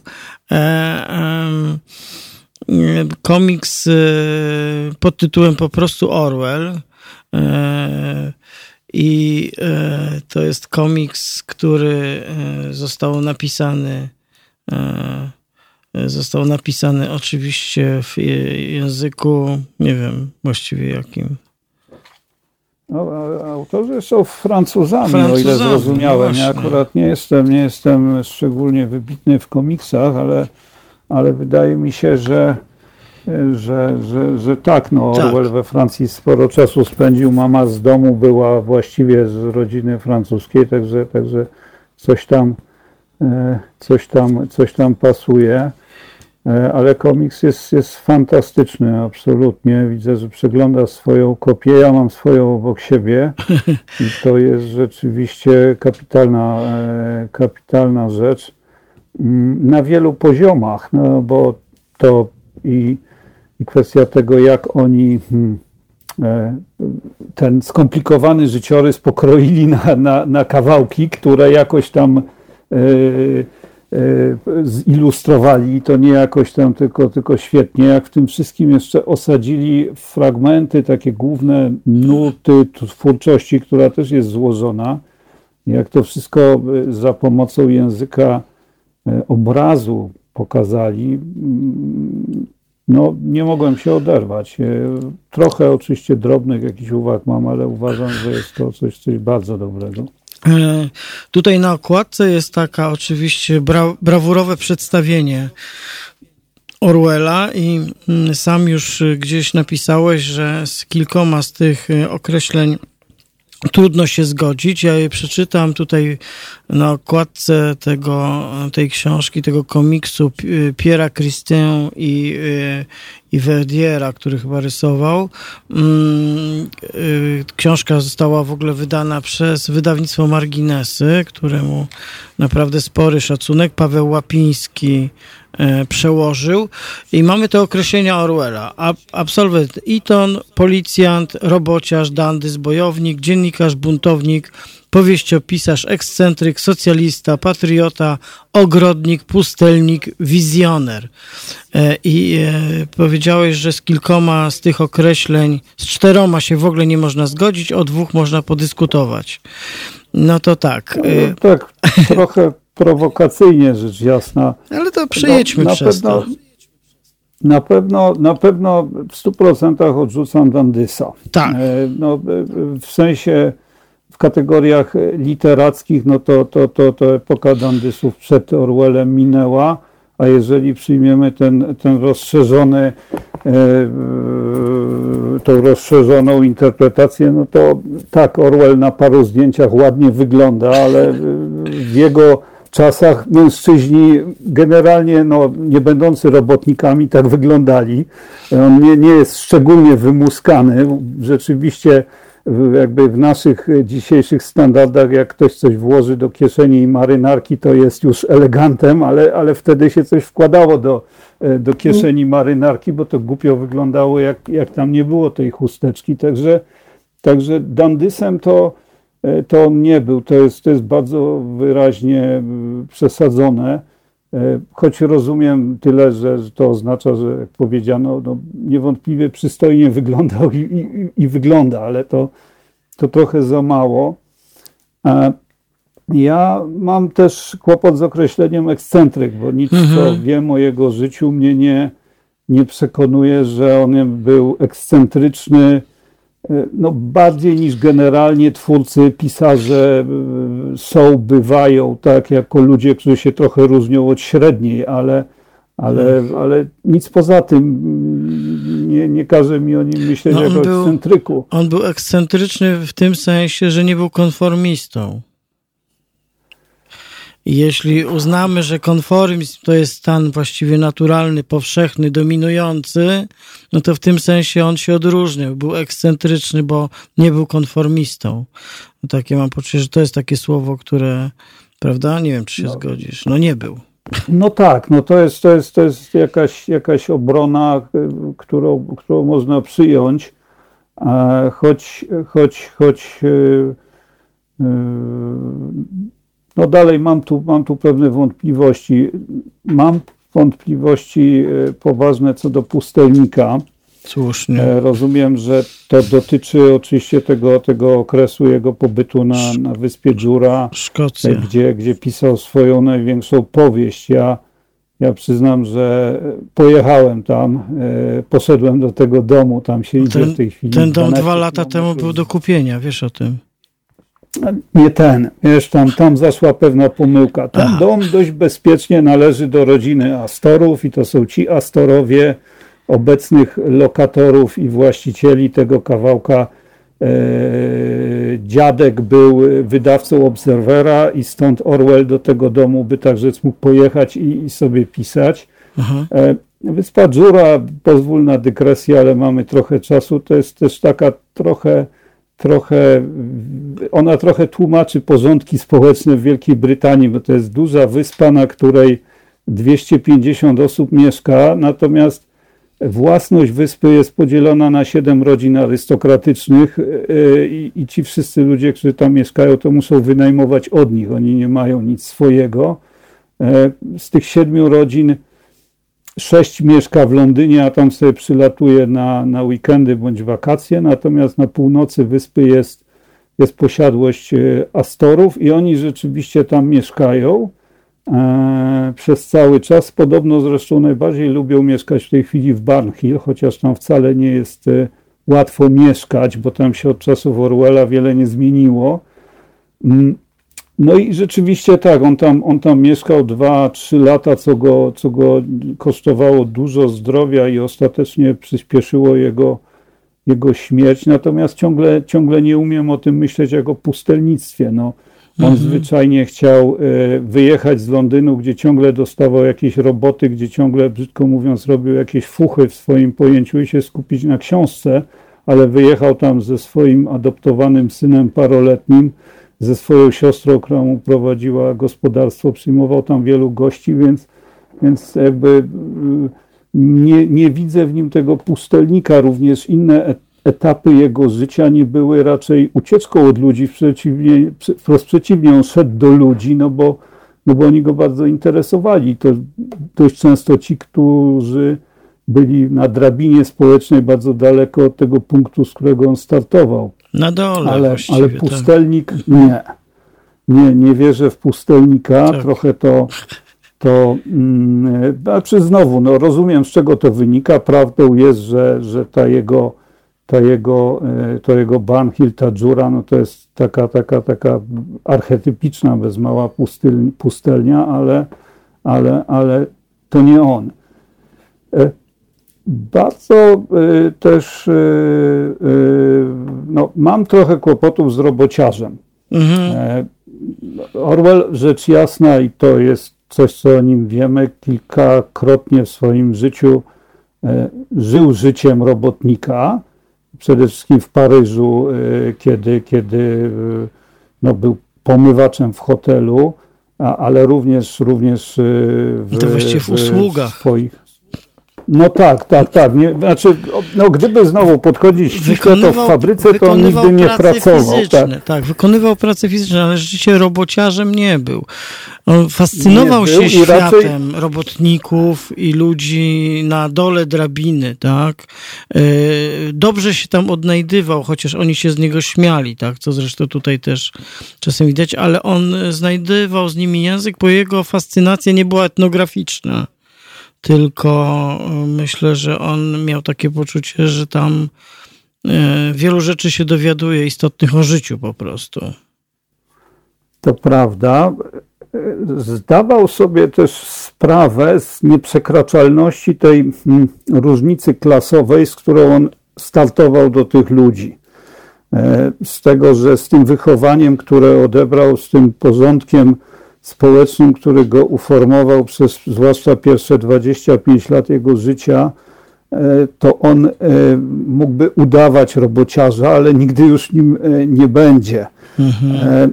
Jest w, w tych jego jest w tych jego utworach bytach rzec robotniczych na przykład taki, taki moment w którym e, w siedzibie związków zawodowych e, górników e, ci, ci związkowcy na okrągło mówią do niego albo towarzyszu, albo ser, ale nie potrafią do niego mówić per, per ty, nie potrafią go traktować jak jednego z nich, tylko, mhm. tylko przerzucają się pomiędzy tymi, tymi dwoma, e, oczywiście z, różnych, by także z biegunów formalnymi e, odniesieniami i on, i on, on rozumiał, że no, no, no tak, że on może, by tak rzec, poudawać robociarza, aby ich po, popodglądać i opisać, ale robociarzem to on, to on nigdy w ścisłym sensie nie był.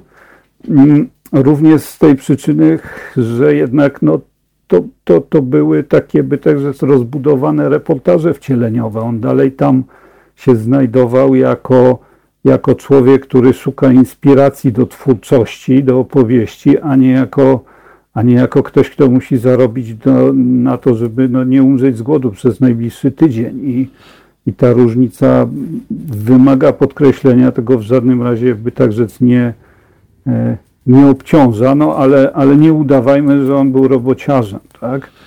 E, więc, więc tu, tu, mhm. tutaj zgłaszam ten, ten drobny, drobny sprzeciw. Mm. I chyba jeszcze coś musimy znaleźć. Jeszcze mam. Ja też myślę, że on nie był ogrodnikiem. On bardzo nie, lubił nie. się zajmować ogrodem. Posadził Ale wiesz co, to, to, jest, to jest ciekawe. Ja, ja teraz czytam jego dzienniki które się, szczerze mówiąc, e, kompletnie nie, znaczy e, bardzo ciekawe jest czytać kilkadziesiąt stron jego zapisków z żury, gdzie nie pada ani jedno odniesienie do e, książki, nad którą pracuje, a są to wyłącznie właśnie opisy skopanych grządek, zasadzonych sadzonek, ustrzelonych zajęcy, złowionych homarów i, i, i tak dalej. To jest fajne. E, świeże i, i, i, i, jakoś tam niezwykłe, choć, choć i trochę dziwne. E, także jeżeli chodzi o jego kompetencje ogrodnicze, to one były bardzo wysokie. To, to, to bym rzeczywiście, oczywiście znów no, nie był zawodowcem, ale na różnych etapach swojego życia bardzo dużo czasu poświęcał na pracę w ogrodzie, bardzo dużo wykonywał własnymi rękoma i sposób, w jaki o tym pisze, wskazuje, że on o tym bardzo dużo wie. E, więc tu, tu bym, e, że tak powiem, honorowy tytuł, no, nie zawodowy, ale, ale honorowy e, trochę mu przyznał. O dziwo, i tu, tu, tu cię być może zaskoczę, zastanawiam się nad buntownikiem. Aha. Zastanawiam się nad buntownikiem. Już się bałem, że się weźmiesz za socjalistę, ale w tym sensie się trochę uspokoiłem. Socjalizmu mu, e, tak, to było to gdzieś i w dyskusji facebookowej. Nie, on był socjalistą. Aha. On bardzo poważnie ten socjalizm e, traktował i możemy się zastanawiać, czy pod koniec życia jego poglądy były dokładnie takie jak e, jak, jak 10 lat wcześniej, natomiast tego absolutnie mu nie wolno odmawiać. Tu chyba nie ma niczego do, do dyskusji. Co więcej, mm, kiedy czytamy jego twórczość, tak, tak po prostu, kiedy ją uczciwie czytamy, to on przynajmniej do 40-41 roku to nie był socjaldemokratą, tylko on był socjalistą, który oczekiwał, by tak rzec, skokowej zmiany ustroju i stosunków własności w Wielkiej Brytanii E, być może dokonanej za pomocą e, siły. On e, jakby no nie, nie, nie, nie, nie przesadnie dużo o tym pisał i chyba się nie ekscytował perspektywą rewolucji, ale w bardzo wyraźny sposób zakładał, że to jest być może jedyny sposób, w jaki to się ma dokonać. Jak mówię, czy on e, odchodząc z tego świata dalej tak myślał, czy nie, to, to, to ja tego nie umiem rozstrzygnąć, ale nie odbierajmy mu tego, że bardzo mhm. jednoznacznie w ten sposób o tym pisał, czyli on sobie wyobrażał socjalizm jako kolektywną, państwową własność większości środków produkcji, tak jako, jako odrzucenie gospodarki wolnorynkowej, no w tym takim znaczeniu sprzed, sprzed 100 lat, nie w tym, w którym dzisiaj to słowo ja trochę nie wiem, co oznacza. Ty pewnie, ty pewnie masz bliżej serce e, tamtych rewirów, to, to umiałbyś przedstawić jakąś interpretację, ale to był taki socjalista w starym stylu, więc tego mu nie odbierajmy. Dobrze, to rozbierzmy tego buntownika. Co cię no tutaj. No, no tak, no jednak powiedzmy sobie szczerze, jest ileś wątków, które temu przeczą. E, no jednak e, był absolwentem Eton. Co prawda, jako stypendysta, taki e, trochę listek figowy dla tych wszystkich bogatych synalków, ale jednak był i ten akcent mu towarzyszył przez całe życie, i to właściwie była przepustka do, do innego świata. Był policjantem, jakby na to nie patrzeć, tak, w Imperium Brytyjskim. No tak, jeszcze policjantem, dokładnie policjantem imperialnym, a nie lokalnym, to, tak, to gorzej, tak? Tak, tak. tak. E, więc, więc rzeczywiście można, no ale z drugiej strony już na przykład jego wyprawa jego wyprawa na wojnę domową w Hiszpanii i walka po stronie... E, Ale uwaga, on walczył po stronie legalnej władzy. Buntownikiem to był Franco. To jednak nie zapominajmy o tym nie, nie, nie, szczególe. Nie zapominam, nie zapominam. Nie zapominam, tak. No, a więc że, taką drogą legalistyczną też na to Chodzi mi o to, że to e, e, oczywiście mamy przecież... E, to była taka wojna, w której ten, e, ten zasób międzynarodowych intelektualistów, który ją zasilił, był zupełnie niezwykły niezwykły, e, bo wybitnych pisarzy, poetów, e, późniejszych wybitnych pisarzy, poetów było tam po prostu multum, tak? E, w tym sensie, ale z drugiej strony to nie był przecież powszechny wybór pisarski czy artystyczny, tak? To jednak on ryzykował tam swoje życie. No tak, i on no, jednak w przeciwieństwie, w przeciwieństwie do, do, do, do Hemingwaya, który dalej był tam przede wszystkim jako dziennikarz i i by tak rzec trochę, no nie, nie twierdzę, że, że, że, że, że, że, jakby e, się dekował, bo to bym pewnie, pewnie powiedział za dużo. No Orwell tam po prostu pojechał walczyć. No, on tam pojechał wziąć broń do ręki, a następnie spędził miesiące w okopach, gdzie zresztą, jak wiemy, ostatecznie mało nie zginął. E, I, i jakkolwiek e, oczywiście napisał fantastyczną książkę, reportaż na ten temat i, i jeszcze w innych jego fragmentach twórczości ten, ten moment się pojawia, to on tam, Mamy tutaj. powtórzmy, nie pojechał pracować jako człowiek pióra, tylko, tak. tylko strzelać do faszystów. Tak jest. To, to, to, to warto mu, warto mu to mm, e, e, oddać, e, zwłaszcza, że, że, że no, to rzeczywiście mm, śmierć była tak blisko, jak tylko, jak tylko sobie to można wyobrazić, no bo kula mu przeszyła szyję. No to już naprawdę prawdopodobnie centymetr w każdą stronę y, po prostu by nas y, pozbawił i folwarku zwierzęcego i, i, i roku 1984. Natomiast no znów, jakby jeżeli, jeżeli przez bunt rozumiemy niezgodę na zastaną rzeczywistość, zwłaszcza na, na, na takie zderzenie totalitaryzmów, jakie się dokonywało na jego oczach, no to, to jasne, że on był buntownikiem. Natomiast, natomiast czy on w ścisłym sensie na, na którymś z etapów swojego życia hmm, instygował e, bunt, e, e, by tak rzec, ustrojowy, no to, to, to, to, to, to ja jakiś tutaj mam mhm. mam kłopocik, choć znowu pewnie można powiedzieć, a, a dlaczego nie? A dlaczego nie? E, Aleks, chciałem Cię teraz poprosić o to, żebyśmy zrobili chwilę muzycznej przerwy, e, bo taki mamy zwyczaj, że jednak czasem słuchamy również muzyki. Ja tylko jeszcze przypomnę, bo być może ktoś z Państwa nas słuchających chciałby się do naszej rozmowy e, też włączyć, czyli numer telefonu 2239 059 22 i po muzyce, jak ktoś będzie chciał z Państwa, to zapraszamy do dzwonienia. Rozmawiam z Aleksem Muchańskim o George'u Orwellu, pisarzu, człowieku, buntowniku, ogrodniku e, i tak dalej, i tak dalej, o niezwykłej postaci dwudziestowiecznej literatury i też życia politycznego. To pewnie ten wątek jeszcze wróci w naszej e, kolejnej odsłonie kolejnej odsłonie naszej rozmowy.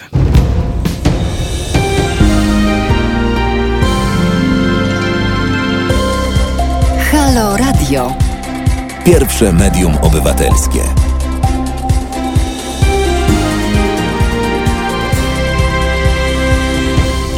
Halo Radio, czwartkowy wieczór 23 kwietnia 2020 roku. Tutaj była mała burza, ale już się skończyła. W brzuchu zaburczało. Burza bez opadów. E, Roman Kurkiewicz. Rozmawiamy o George Orwellu, ale jeszcze przypomnę numer telefonu do nas 22 390 59 22.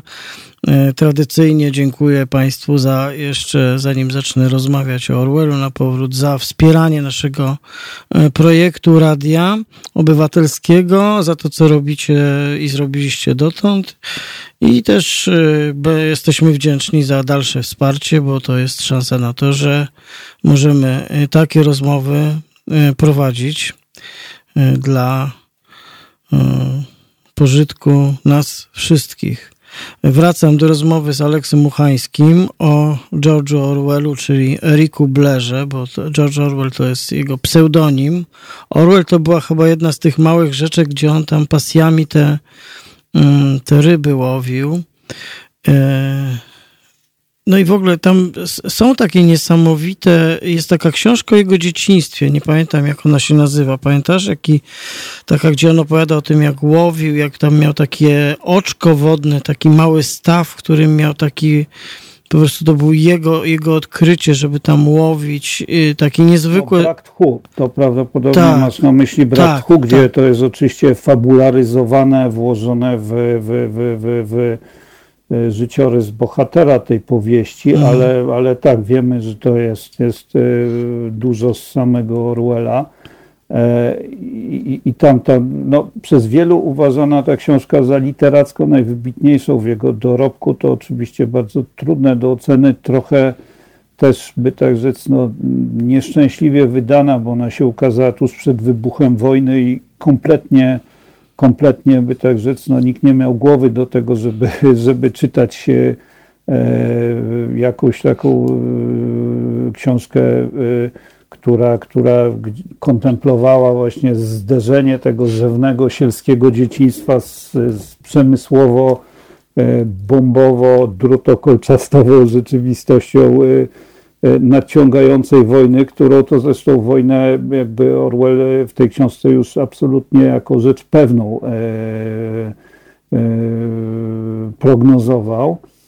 Ale tak, tam te, te, te opisy właśnie tej, tej sielskiej Anglii są, są fantastyczne. Ja zresztą będę chciał Ci zaproponować, żebyśmy zakończyli Orwella. Miałem taki ulubiony fragment, co prawda lektorem, a, a aktorem jestem słabym, ale, ale, ale bardzo chętnie na koniec bym przeczytał zakończenie hołdu Katalonii, e, bo uważam, że to jest jeden z najbardziej wzruszających fragmentów prozy e, mi znanych, no to może nie jest dużo mi znanych, ale, ale pośród tych ten, ten jest naj, naj, najwspanialszy, ale to zostawmy, zostawmy na koniec, żeby na koniec mówił Orwell, a, a, a, nie my tutaj. Dobrze, bardzo, mm. bardzo dobry pomysł. Ja też mam przed oczyma przed oczyma mam też hołd dla Katalonii, więc. E, tu jest taki fragment, który budzi dużo uśmiechu zawsze, choć to i dużo dyskusji, kiedy on strasznie żałuje, że rewolucjoniści nie wysadzili w powietrze Sagrady Familii,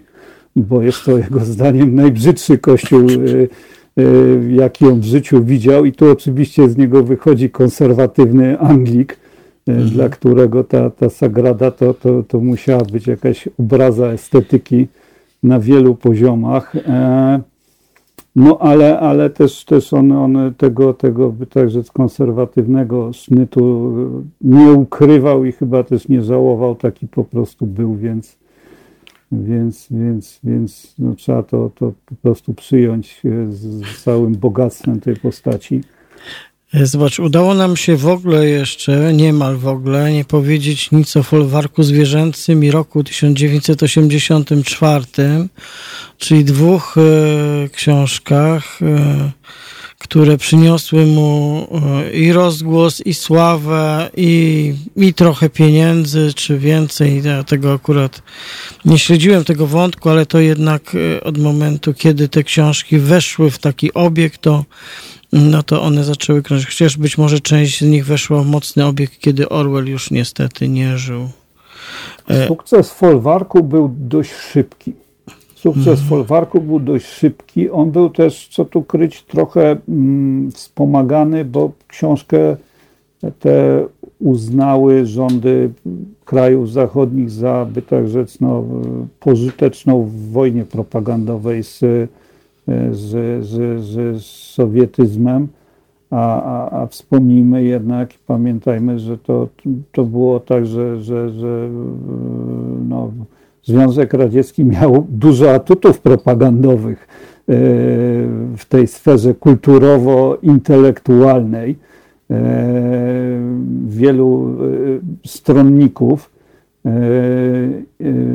wspierających jego sprawę, więc ta, ta książeczka Orwella dobrze pasowała do tego, żeby, żeby w, w sposób taki no, zabawny, ale i przystępny negliżować istotę tego, tego ustroju.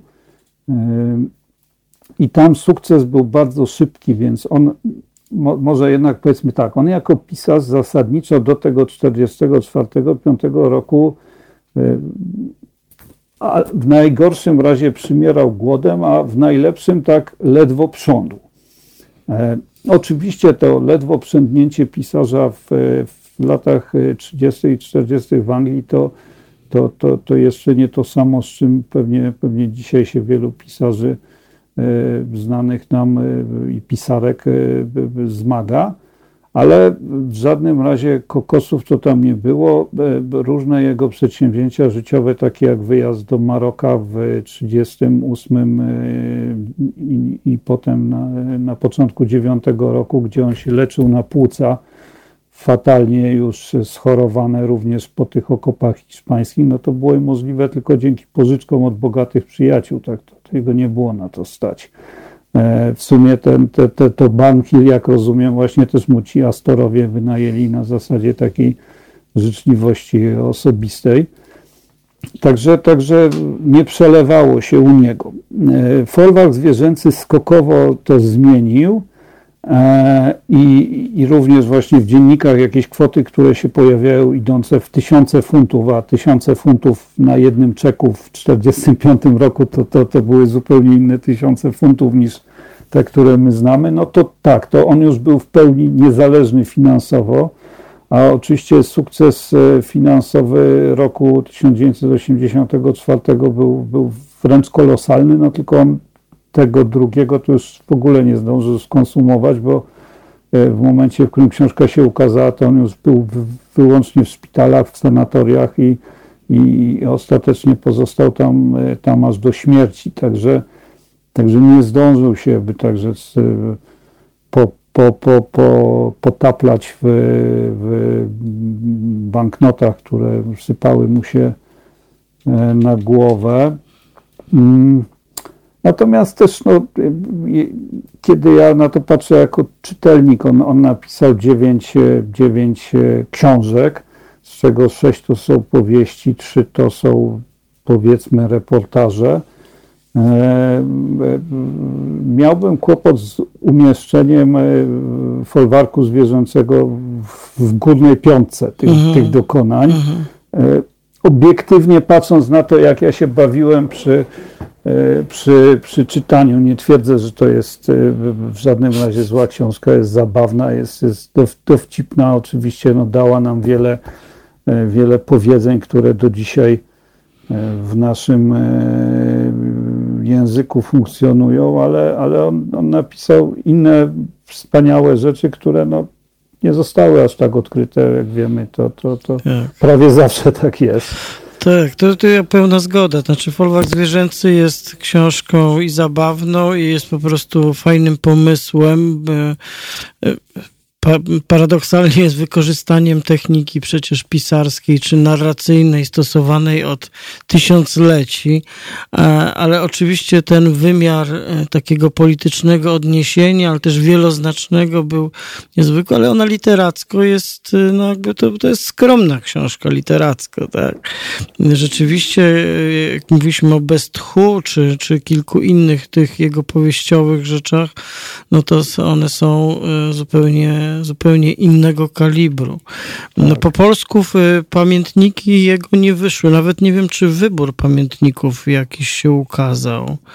E, nie jestem To jest pewien. tak, to jest tak. tak. E, mhm. Właściwie mm, wyszły, ukazały się tak zwane dzienniki wojenne. Mhm. E, czyli to jest coś, co on zaczął pisać no, w 1940 roku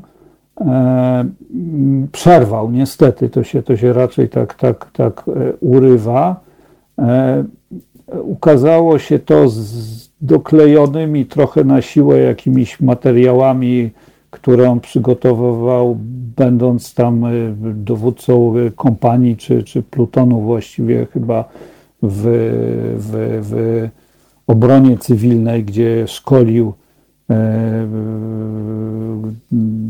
właśnie to nie, raczej Gwardia Narodowa, tak, to, to chyba to pojęcie, tak, czyli, czyli tacy, tacy ochotnicy, którzy mieli w razie inwazji walczyć tak, o każdy nie, dom. Z racji gruźlicy nie został przyjęty do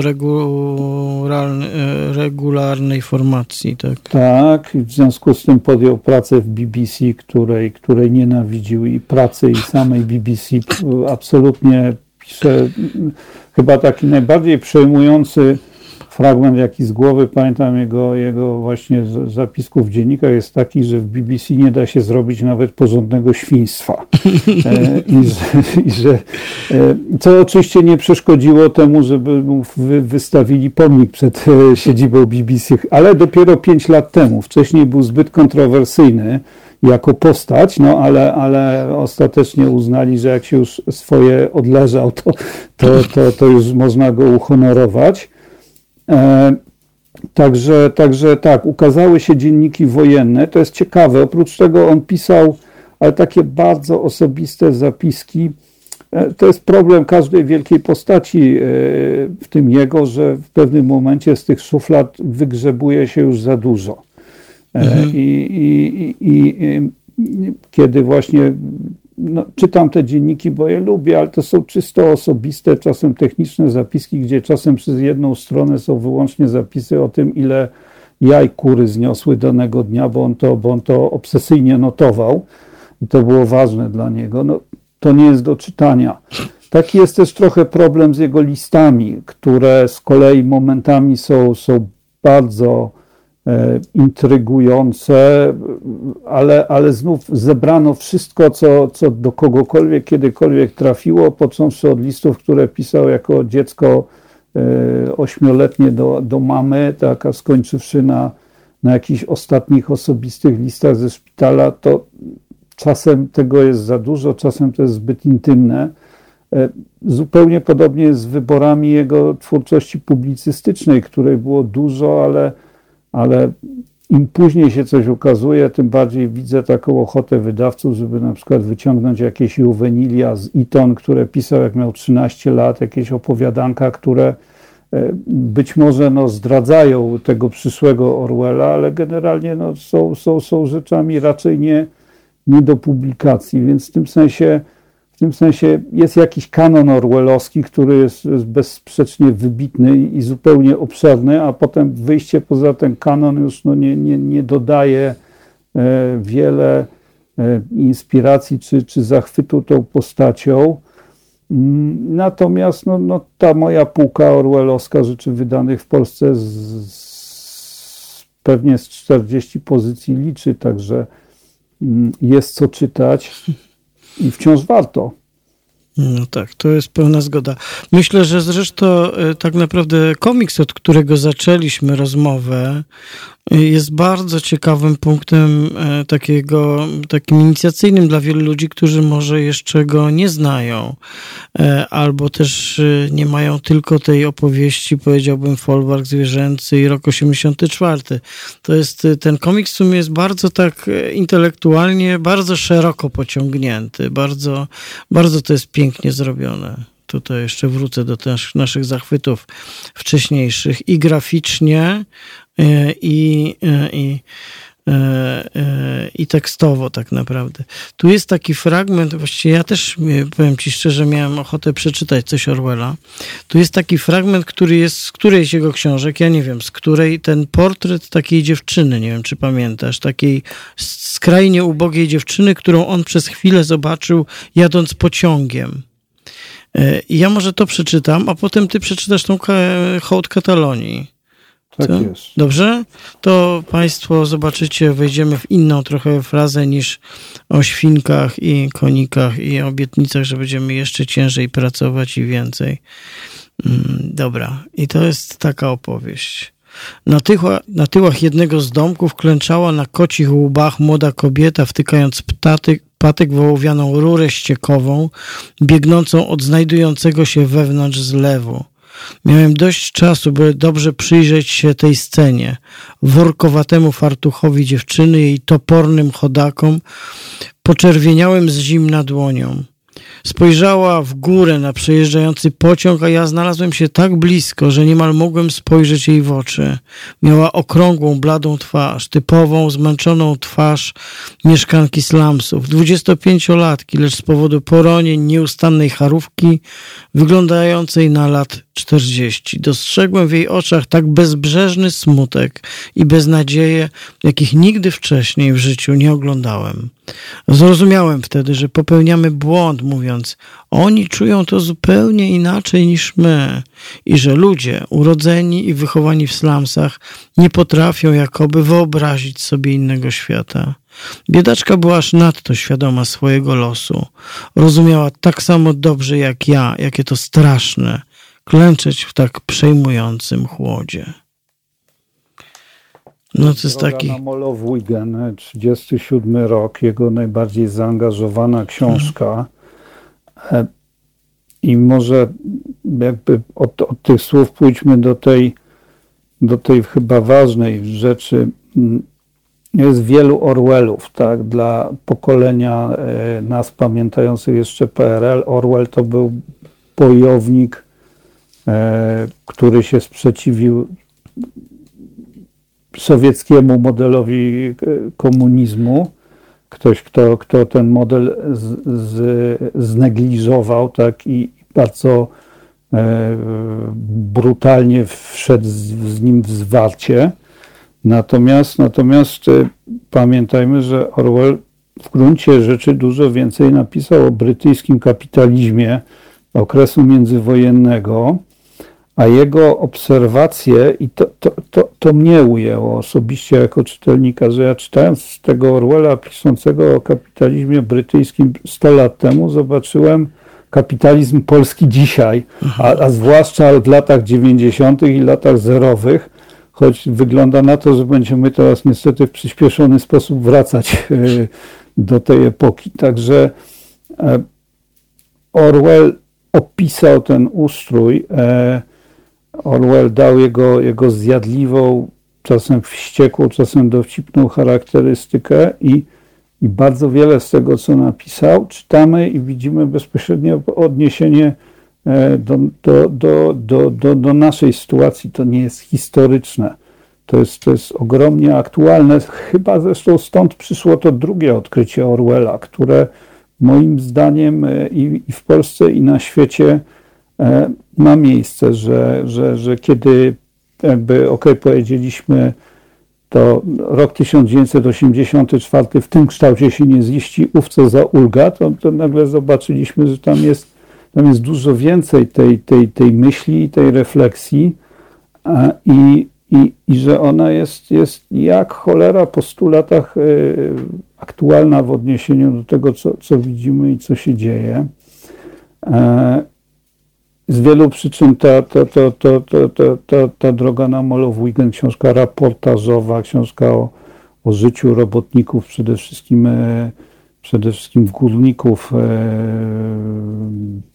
e, brytyjskich, to jest, e, to jest, to jest też, właściwie to chyba była ta pierwsza książka, od której zauważono Orwella takiego, jakiego, jakiego potem, potem znaliśmy jednocześnie pierwsza, w której już się zaczął jego konflikt z komunistami, bo, bo, bo on e, już wtedy e, niespecjalnie ich lubił, to w tej książce są takie, takie słowa, które mu bardzo wytykano, że powód tego dystansu pomiędzy klasą robotniczą a klasą średnią brytyjską jest taki, że klasa robotnicza śmierdzi.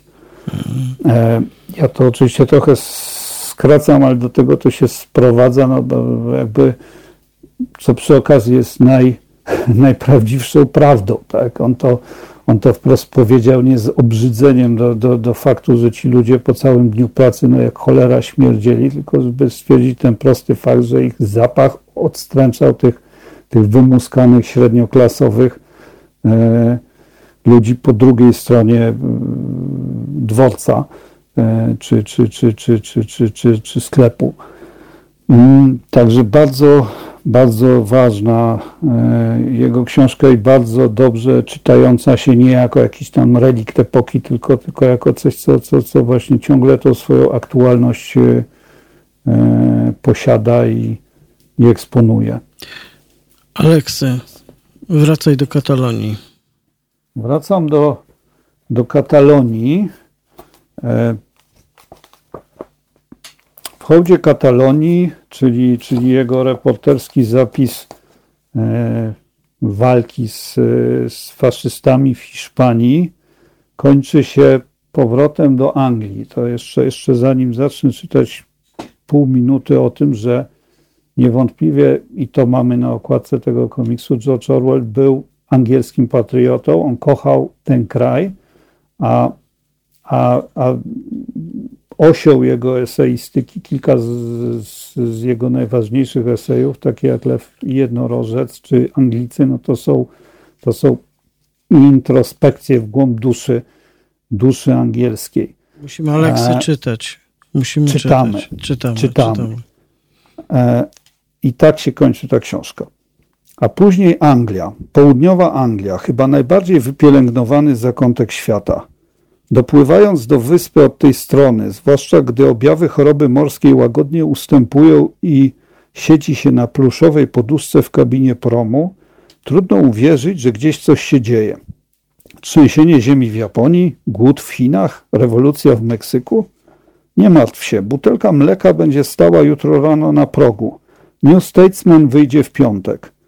W dali były przemysłowe miasta. Krzywizna ziemskiego globu zasłoniła chmury dymu i nędzę. Tutaj na południu wciąż była taka Anglia, jaką zapamiętałem z dzieciństwa. Tonące w dzikich kwiatach kolejowe rozjazdy, rozległe łąki, gdzie duże lśniące konie w zamyśleniu poskubywały trawę. Leniwie płynące strumyki oblamowane wierzbami. Zielone korony wiązów, ostróżka w przydomowych ogródkach – a potem gęsta, śpiąca dżungla londyńskich przedmieść, parki na mulistej rzece, znajome ulice, afisze zapowiadające mecze krykieta i królewskie zaślubiny, mężczyźni w melonikach, gołębie na Trafalgar Square, czerwone autobusy, granatowe mundury policjantów. Anglia spała głębokim snem. Czasem ogarnia mnie lęk, że nie ockniemy się z tego snu, że wyrwie z niego nas dopiero huk bomb. Koniec. Bardzo, bardzo Ci dziękuję. Lepszej puenty nie możemy sobie wy, wy, wyobrazić i wybrać. Aleks Łuchański był y, naszym opowiadaczem o George'u Orwellu. Y, ja już y, z Państwem się żegnam. Dziękuję bardzo za wieczorne, czwartkowe spotkanie w Halo Radio. Aleks, raz jeszcze bardzo dziękuję za to przygodę i wspólne spotkanie i wędrówkę po, po, po George'u Orwellu i po tej niezwykłej postaci. Zapraszam Państwa do lektury. Baremu dziękuję za pracę z nami i Państwu za te dwie dzisiejsze niezwykłe, jak się spodziewałem zresztą, dwie godziny. Za mało, za mało. za krótko, za krótko. Dwie godziny w Halo Radio. I jutro od siódmej rano ruszamy od nowa. No i w takim razie do usłyszenia. Kochajcie nas, wspierajcie nas, bądźcie z nami. Dobrej nocy życzę. Dzień dobry, nazywam się Kuba Wątły. Jestem pomysłodawcą projektu Haloradia, pierwszego w Polsce w pełni profesjonalnego medium dla obywateli. Dla niektórych z Państwa jestem też ojcem dyrektorem, chyba dlatego, że czasami udzielam się w naszych programach nagle i z zaskoczenia. I dobrze, wszak dobre toruńskie wzorce są zawsze w cenie, no poza tym jednym. Pan Rydzyk gromadzi pieniądze, by nas dzielić i z czasem doprowadzić do wojny domowej na tle religijnym. My prosimy natomiast Państwa o wsparcie, by móc z Wami rozmawiać, by wspólnie się uczyć, by tolerancję zastąpiła akceptacja. Zauważyliście, jak różne są te dwa słowa? Akceptujmy siebie i akceptujmy to, że po 30 latach, od 1989 roku, tylko dzięki państwu możemy tworzyć medium bez udziału polityków i nie na pasku korporacji.